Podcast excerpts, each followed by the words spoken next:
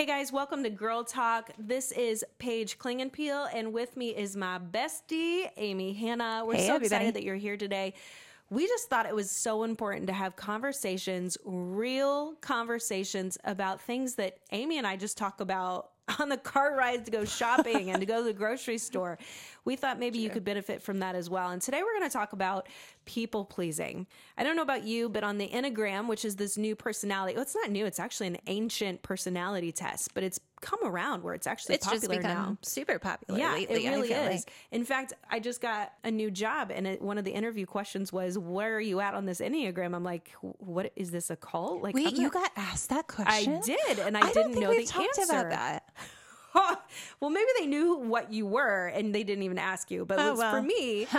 I'm a two, which means I'm very people oriented. And in essence, I'm a people pleaser. Which is why we're friends because I'm a three, but I have a wing of a two.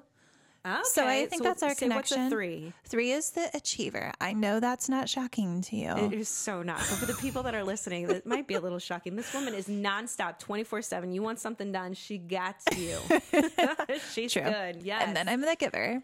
So then help me understand from a perspective where you don't value people's opinion as much as I do. How do you navigate having someone not like you? I think because for so many years, I did care. Ah, I see. And I think it just affected me so deeply. I really, really struggled, especially through high school. I was always concerned what people thought of me. When I got into college, I was thinking all the time do they like me? Do they not like me? Should I wear this? Should I wear that? Should I put my hair like this? Should I put my hair like that? Should I wear more makeup? Should I wear less makeup? I was just constantly worried about what people thought of me. And I think as I've gotten older, I mean, I'm 41 now. Shocking. Like I'm literally in my 40s now. All right, you're old. Because when I thanks, friend. said the 38 year old. That's right. It's coming. You just wait. That's right. Because when I turned 40, I was like, oh, I'm 40. But now that I'm 41, I'm like, oh my gosh, I'm really in my 40s now. It's so weird. But I feel like over these last 10 years, I don't know. I've just gotten to this point where if you don't like me, you don't like me. Hmm.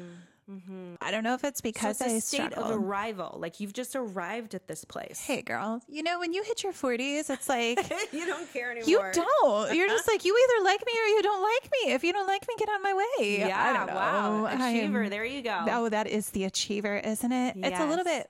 I have a little bit eight in me too. Okay. I forget what that one is. Well, it's very like decision oriented, like strong, decisive. Yeah, that makes I'm sense. pretty sure. Yeah. Yeah, because that's my power too. Like, I am ah. when I get frustrated or if I really am passionate about something, I go from the people pleaser to the no, we're going to do it my way because this is going to happen. That's where it goes. Oh, I don't know. For me, that. though, I wonder if this is part of it too for you to just arrive at this place where people's opinions don't carry as much weight. Is you're established. Like you have you have your support people. You have the people that you know love you and and, have your back frankly. That's true. and and they support you for who you are. Like they know who you are and they still love you. So there has to be that sense of just being comfortable in that in your in your skin. So when the people come around where you don't value their opinion as much it doesn't hurt because they're not a part of your inner circle. Would you say that that's partially accurate Yeah, I would definitely say that's accurate. We call it your details people. So, like, there's your details people, and then there's the circle of people that you kind of influence or influence you a little bit.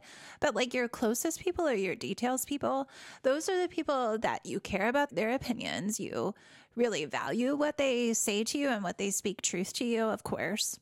But then there's also those people too, because they're your details people, you feel like you you can connect with them on a different level. You can share deeper things with them.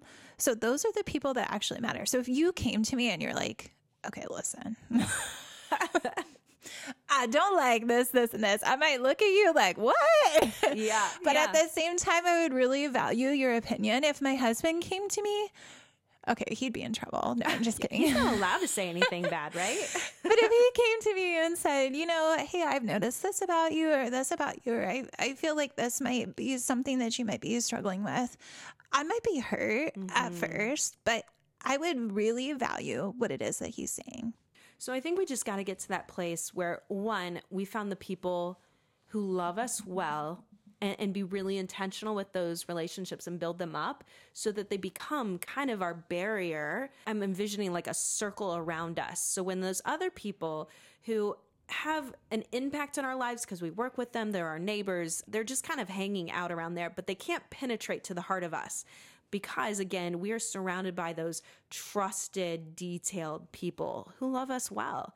And so maybe that's where, and I know I have that, but it's still that nagging in the back of my mind. I am much better like you. It, it, used to be a whole lot worse where I couldn't even handle, I couldn't sleep, I couldn't eat if I knew that someone was disappointed or frustrated or angry at me, even if I was in the right.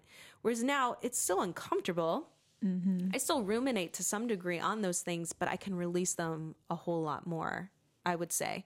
And so that makes it so much easier to just do day to day life, doesn't it? Yeah, for sure. Yeah, we're getting older. We and must be growing mature. up. Yeah.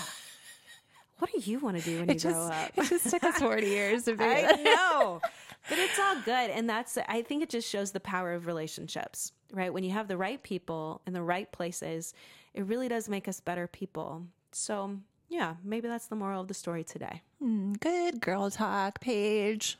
Well, thanks for joining us today. Again, this is Girl Talk, Real Talk. This is Amy Hanna and Paige Klingenpeel. We love that you're joining us. Of course, we want to hear what you guys do in your Girl Talk time, what questions that you have, or any topics you would like us to go over, because frankly, we probably have already discussed it, and we would love to get your opinion on it as well. So definitely hit us up. We have tons of more opportunities to discuss other topics as well, and we look forward to hanging with you.